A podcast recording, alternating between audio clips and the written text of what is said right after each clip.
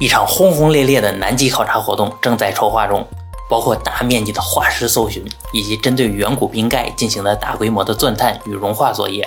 这将是一场可能改变人类历史的创举。社会各界人士都对此次考察抱以重视的态度，但我却要努力阻止这次愚蠢的举动，因为这可能会给人类文明带来真正的灭顶之灾。所有的这一切要从我之前的一次南极探险说起。我是这支探险队的总指挥，队伍里都是来自密斯卡托尼克大学的专业人士。针对这次考察，我们有着充裕的资金支持，我们的补给、饮食、运输以及营地搭建等相关准备工作做得非常充分。一九三零年九月二日，我们乘坐阿卡姆号于波士顿港起航，沿海岸南下。就这样，我们渐渐离开了人类居住的世界。太阳在北方天空中的位置变得越来越低，停驻在地平线上的时间也变得越来越长。十一月九日，经过二十多天的航行，我们终于登上了罗斯岛，第一次踏上了南极大陆。我们计划在南极洲度过第一个季度。在这期间，我们将在山区与罗斯海以南的高原地带展开勘探工作。依托飞机，我们可以勘探一片前所未有的广大区域。目前，这一切进展得非常顺利。十二月十三日，我们开采到许多非常有趣的化石，包括蕨类、海藻、三叶虫、海百合以及各种软体动物。但最耐人寻味的，还是一段有着奇怪的条纹状三角形痕迹的化石。队伍中的生物学家莱克立刻被这吸引住了。他坚信这些痕迹是某种未知的高度进化的大型生物所留下来的，这简直是无稽之谈。这片地层有五亿到十亿年的历史，这个时期最高级的生命只能是三叶虫。但莱克固执己见，并提出了新的计划。他希望能去西面进行一次勘探。他认为这次探险将掀起整个生物学与地质学领域的彻底变革。一九三一年一月二十二日，莱克带领西北探险队启程。之后，一个又一个惊人的消息被传了回来。莱克小队探索到一片高的无法想象的山脉，所有的山峰都是黑色的，没有一点积雪。整座山像是用各种规则的几何体堆砌而成，山体中有许多岩穴，其洞口的轮廓也都是规则的几何形。山峰高度大约有三万到三万五千英尺，俨然已经超过了喜马拉雅山脉。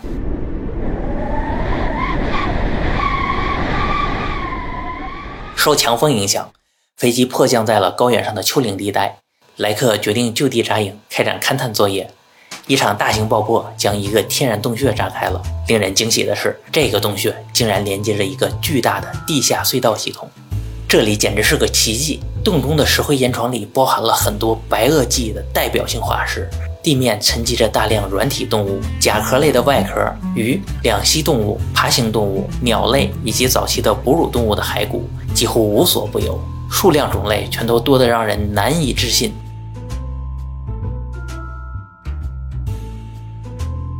在这里出现了极不寻常的现象，这层石灰岩的构造形成于白垩纪科曼奇系时期。但是洞穴里数量惊人的生物化石却更加古老，而且三亿年前的生物竟然与三千万年前的生物出现在了同一个地方，这显然无法用科学来解释。更离奇的是，在一些原始动物的骸骨上竟然有明显由工具造成的伤痕。惊人的发现一个接着一个，但接下来这个真正颠覆了所有人的认知，这是一种未知的巨大桶形生物。共发现了十四个样本，其中八个保存得非常完好。莱克确信，这就是在太古代板岩上留下那条条纹状三角形痕迹的生物。在样本附近散布着古怪的绿色五角星形化石，表面排列着一组规则的小圆点。回到营地，莱克开始尝试对其中一只未知的生物样本进行解剖。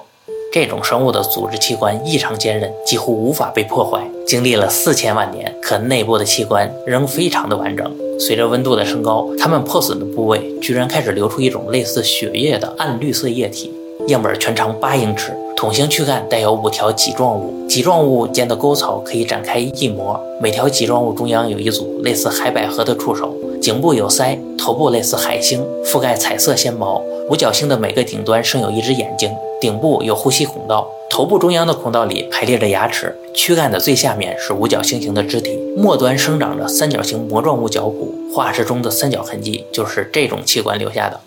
经解剖发现，这些生物竟然同时具备动物和植物双重特征。它还具备水陆两套呼吸系统，具备一套像是笛子的发声系统，具备发达的肌肉、复杂的神经以及分为五片的发达大脑，它很可能具备五种以上的感官。它们的繁衍方式则类似蕨类植物，通过孢子繁殖。这究竟是什么？一切疑问都无从解答。于是莱克向古老的神话求助，按照死灵之书曾提过的虚构的怪物，将自己的发现命名为“古老者”。以上就是莱克通过无线电发来的所有内容。这是一次跨时代的重大发现，我们恨不得马上赶到莱克的营地。但是骤然来到的暴风使短期内无法进行飞行，行动只能暂时搁置。可能是风暴的影响，莱克营地的无线电一直没有应答。在多次联系不上之后，我们决定采取一些行动。一月二十五日，我们驾驶飞机飞向莱克的营地坐标，途中一切顺利，但所有发往莱克的呼叫都是石沉大海，距离目标越来越近了。这时，我们看到了莱克提到的那片高大的山脉，大家心中都是同一个念头。就在这时，布满水汽的天空中突然出现了海市蜃楼，让我不由得打了个寒战。蜃景中是一座雄伟的城市，由漆黑的巨石构成，圆锥、金字塔、圆柱体或者立方体，各种规则的几何体建筑怪异的堆叠在一起，密密麻麻的天桥像管子一样将所有的建筑连接起来。这一切事物都巨大的让人感到恐惧与压抑。很快，蜃景消失了，这段旅途也即将到达终点。我们看到了莱克的营地，再次降下了飞机。可出现在我们面前的是一副惨不忍睹的景象。经过一番调查后，我们向阿卡姆号报告了这里的情况，莱克营地整个被风暴所破坏，飞机防风墙被彻底粉碎，钻井塔架被吹散，帐篷被压扁，除了格德尼没有被找到，其他所有队员，包括雪橇犬，全部罹难。至于莱克提到的生物样本，应该是被风暴吹走了，完全没留下任何踪迹。同时，许多其他设备也都被一同吹走了。大家不禁开始了不负责任的猜想：难道这一切仅仅是暴风造成的吗？会不会是不知所踪的格德尼所为？但这又是什么理由呢？带着这些疑问，我与丹弗斯驾驶飞机探索了那片山脉，耗时十六个小时，从事了飞行、着陆、勘探与岩石采集等一系列工作。但除了确认格德尼的失踪，没有任何有意义的收获。大量队员不幸罹难，钻探设备也完全被毁，要想继续探险已经是不可能的事儿了。于是我们回到阿卡姆号，开始了返程，路上非常顺利。很快，我们就回到了人类文明世界。仿佛一切都从未发生过。然而，真相真的仅仅是如此吗？其实我们隐瞒了部分事实。在莱克营地里，我们没有汇报那些反常的事物。当时所发现的尸体状态，无论是人还是狗，都以可怕的姿态扭曲着，像是被某种残忍的力量撕扯绞碎的。其中一些人和狗被切割分离了大量的血肉组织，其周围还撒着盐粒。经调查，这些盐粒来自营地的飞机上。这架飞机非常奇怪，像是被某种巨大的力量从防风墙里拖拽出来的一样。而在解剖室的帐篷里，我们看到了最为恐怖的一幕：实验台上散落着一些碎块，很显然，那是一条狗和一个人被解剖后所留下的。解剖的非常精细，但手法却说不出的奇怪。除了失踪的人、狗和生物样本，还有三架雪橇以及一些生活物资也同时失踪了。在营地散落的纸张上还留下了一些信息，一些参差不齐的墨点儿。飞机和其他机械设备上都有被摆弄过的痕迹，还有一堆被奇怪方式打开的罐头，以及随处散落的火柴。最后，我们看到了一排怪异的冰雪坟墓。这些冰雪坟墓被堆建成了五角星形，并印上了一组由圆点构成的图案，类似那些绿色滑石上的点阵。开它们，我们发现六个残缺不全的古老者样本被竖直地埋进了雪下。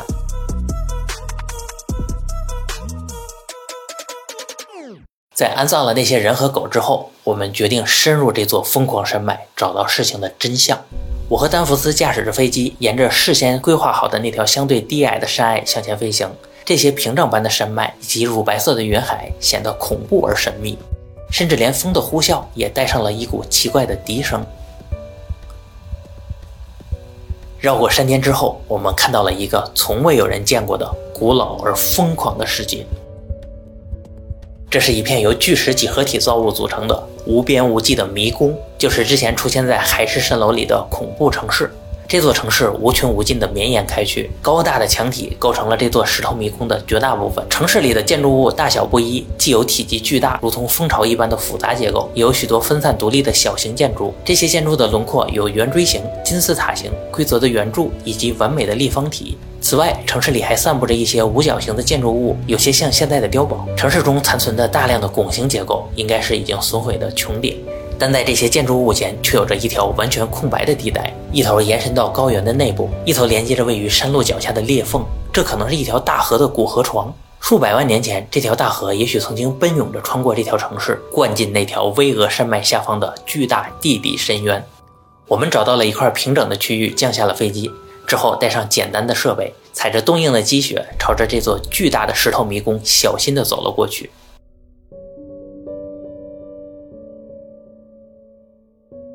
在震撼中，我们走进了那座城市，爬上了倒塌的石头建筑，寻找到了这座巨石迷宫的入口。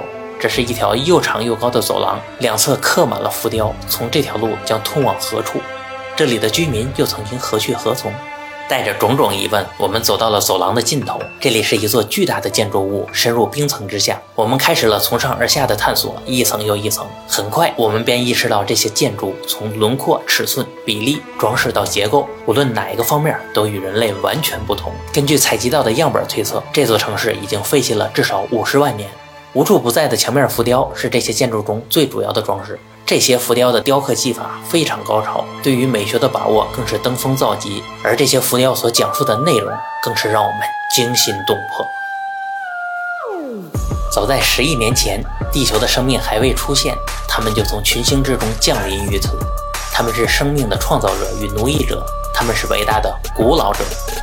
古老者自身非常坚韧，能够在深海和宇宙中行动自如。他们通过孢子产生幼体，但很少繁殖，因为他们本身几乎永远不会死亡。他们曾经在另一些星球上过着高度机械化的生活，所掌握的科学技术显然远远超越现在的人类。但这种生活无法让他们得到情感上的满足。于是，这些古老者利用巨大的魔翼，在星际空间穿行，降临到了毫无生机的地球上。在这里，古老者根据自己掌握的技术，创造了最初的地球生命。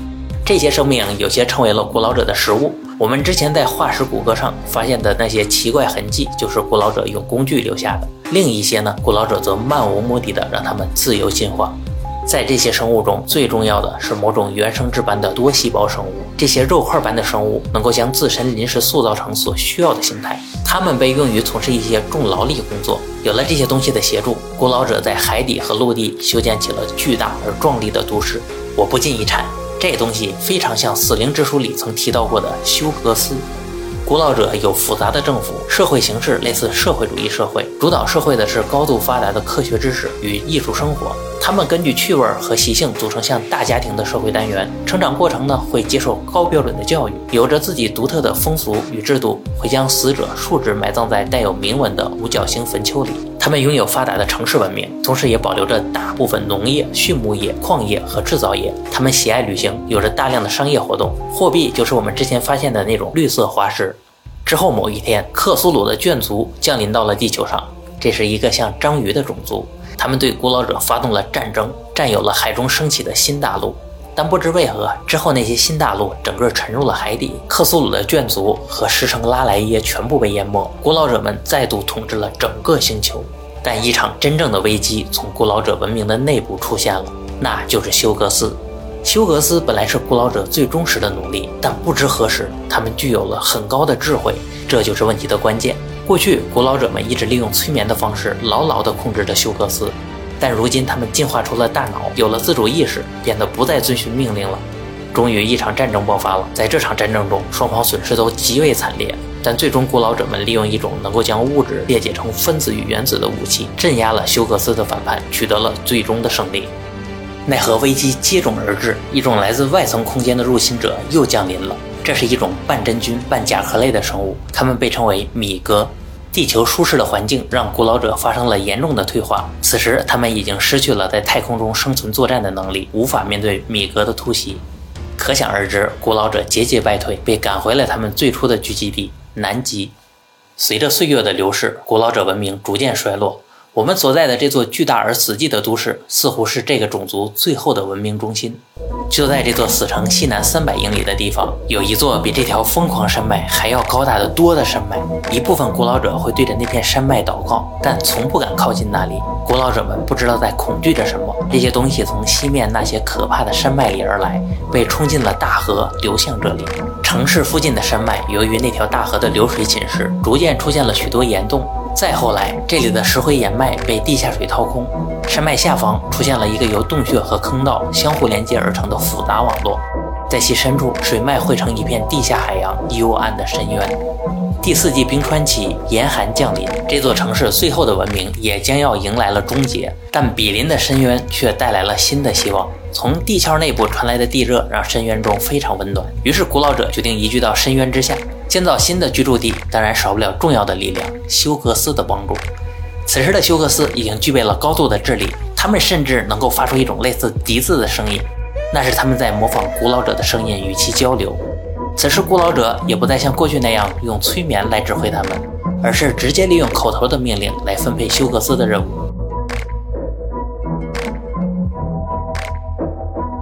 终于，一座巨大的都市在幽深的海底耸立起来。浮雕的信息也在这里戛然而止。这座地下海中的新城又残存了多久？它是否依旧躺在永恒的黑暗里？古老者至今是否依然生存在幽暗深渊里徘徊的又是些什么呢？所有的这一切只能留给猜测。在研究过那些浮雕之后，我们决定要探索这座令人难以置信的深渊。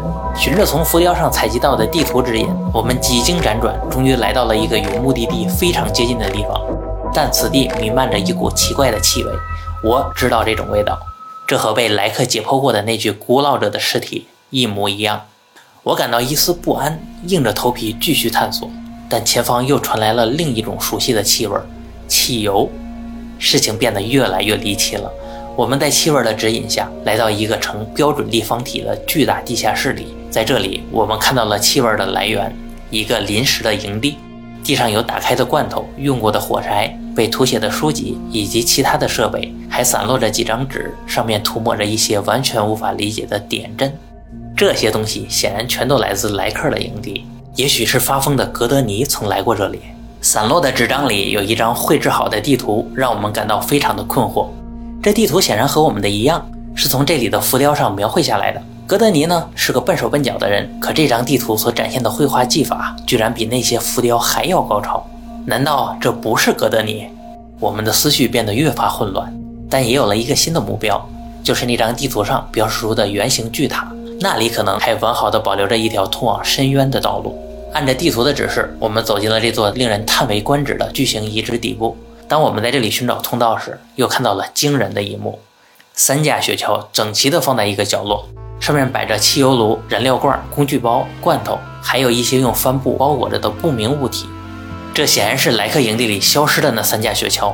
在发现上一个临时营地之后，再见到这些，我们一点都不意外。但那块帆布所包裹出的轮廓，依旧让我们觉得有些不安。等揭开它们的时候，我们才感到了真正的惊骇。看来古老者也懂得制作标本。帆布里就是两件被完好保存着的标本，其伤口用粘合剂进行了修补，还被小心地包裹起来，避免再次受到伤害。这两件标本正是失踪的格德尼和雪橇犬。我们为可怜的格德尼盖上了防水布。此时，一个本不应该出现在这里的声音打破了沉默，那是一只企鹅的叫声。声音从冰层下方的裂缝传出来，正是通往地底深渊的通道的方向。在叫声的指引下。我们顺着通道向下走去，突然间，一个巨大的白色物体挡在了我们的前方。这是一种未知的巨型白化企鹅，足有六英尺高，眼睛已经退化消失。这些企鹅应该就是古老者所培育的古代企鹅的后裔，它们的栖息地应该就是我们所寻找的深渊。显然，这条路是正确的。在走道的尽头出现了一个巨大的空洞。这是一个完美的半球形，在底部敞开着一个巨大漆黑的洞穴，正是通往地下深渊的入口。站在那神秘的洞口前，我们隐约感觉到了温暖的气流，夹杂着一些湿润的水汽，这让我们有些好奇：除了这些巨大的奇怪企鹅，深渊中还隐藏着什么奇妙的生物？随着向地底的深入，温度也在迅速的上升。接着，我们又遇到了一堆来自莱克营地的东西。显然，这条路是正确的，但后面的通道两旁出现了许多奇怪的巨型岔路，通向神秘的黑暗之中。有一件事让我们一直感到不解：在之前的浮雕里，古老者文明表现出迅速的衰落，浮雕技法也变得越发拙劣。但这条通道里的浮雕技法简直发生了断崖式的退步，甚至已经不能称之为作品，更像是一种拙劣的模仿。我们迷茫地前行着，前方突然出现了某些我们意想不到的东西，它们巨大而古怪，但又完全静止在那里，没有任何危险。那是古老者的尸体。这些古老者身上淌着绿色的液体，可能刚死不久。他们的五角星形头部全都不见了，像是被什么力量给残忍地撕扯掉的。周围弥漫着一股奇怪的恶臭，气味的来源呢是那些包裹在古老者身上五彩斑斓的黑色粘液。我们完全没有意料到这个情形，这里究竟发生了什么？这里只有四个古老者的尸体，另外四个又在哪里？难道是他们之间发生了什么冲突？他们是否会对我们之间造成威胁呢？突然间，丹弗斯爆发出了饱受紧张折磨的尖叫。与此同时，一个可怕的想法也响彻了我的脑海。我们终于知道这里到底发生了什么。可怜的莱克，可怜的格德尼，可怜的古老者，这只是大自然和他们开的一个残忍的玩笑。他们在营地中痛苦地醒来，置身于一个陌生的时代。一群狂暴的四脚动物突然咆哮着朝他们攻击，他们茫然地抵抗着那些疯狂的四脚兽。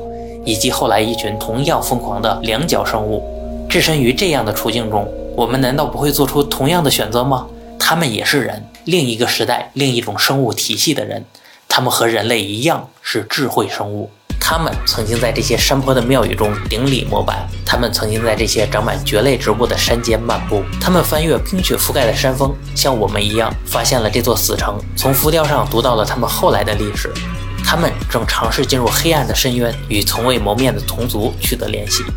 脑海中的思绪不断碰撞，但此刻深渊里喷出了一股苍白的迷雾，仿佛是在回应丹弗斯歇斯底里的尖叫。一个笛子般的声音传了过来。我们拔腿就跑，迷雾后面就是活着的那四个古老者吗？无暇多想，迷雾越来越快地向我们涌来，那些巨大的企鹅也变得极度慌乱，开始疯狂地向外跑去。很快，我们就到了那个有许多通道的空旷洞穴。依靠这里的复杂地形，加上那些巨大企鹅所制造的混乱，我们还是有机会逃脱的。但那不祥的声音再次传来，迷雾消散了，我们第一次实实在在地看到了在身后穷追不舍的东西究竟是什么。这并不是古老者，而是一个不该存在的东西。它仿佛是一辆火车，身体塞满了整个地下通道，漆黑的表面反射着五彩斑斓的红光，推动着前方翻腾的迷雾。这是一群无定型的原生殖种炮，闪着隐隐约约的微光，无数只眼睛在它的表面不断的形成和分解。它向我们直扑过来，将慌乱的企鹅压个粉碎。在这一刻，我们同时想起了浮雕里描绘的那场战争——休格斯杀死古老者的可怕场景。这就是休格斯。古老者赐予他们生命，他们则自己获得了智慧。他们没有语言，就借助那些原点来表达；他们没有声音，就模仿他们曾经主人的声音。幸运的是，我们摆脱了休格斯的追逐，活了下来。我们返回了那座刻有壁画的半球形洞穴，沿着来时的路线，穿过这座死城雄伟的房间与走道，穿过这片历经永恒岁月的巨石迷宫，回到了停泊飞机的地方。站在这里，我们回望着那座难以置信的奇异迷宫，再一次看着他们的神秘轮廓。此时，凤凰山脉上又腾起了一缕缕的迷雾。早前我们将它误认为是火山活动的迹象，现在我们才知道，这些水汽的真正来源是那些栖息在无底深渊的恐怖怪物。飞机状况非常良好，我们顺利地启动了引擎，起飞、爬升、回转、观测风向，准备再度穿越这座山脉。正在紧要关头，丹弗斯突然再次疯狂地尖叫起来。这声尖叫击穿了我的意志，差点导致飞机失控。还好有惊无险，最终我们平安地穿过了这座山隘，返回了营地。再后来，就像我在报告中所说的，我们剩下的人全都顺利地回到了人类文明世界。但有一个谜团一直萦绕在我的心头：在最后一刻，究竟是怎样的恐怖让丹弗斯如此疯狂地尖叫？他搪塞我说这只是可怕的海市蜃楼，与那条疯狂山脉呢没有任何关系。可他后来依然会精神恍惚地呢喃低语，像是黑暗的深渊、雕刻的边沿、出源休格斯，没有窗户的五维实体、不可名状的圆柱、远古灯塔、尤格索托斯、原始的白色胶洞、外太空的色彩、有意者、黑暗中的眼睛、月亮阶梯、出源、永恒、不朽，以及其他的一些怪诞的概念。但清醒之后，他又会否认所说的一切，并将之归结于他早年阅读过的离奇可怖的死灵之书。但我坚信，丹佛斯在那一刻一定是借着云雾的反射，看见了连古老者也会感到恐惧并刻意回避的山脉之后的东西。因为在当时，他的尖叫完全是在重复一个来源极其明显、简单而又疯狂的单词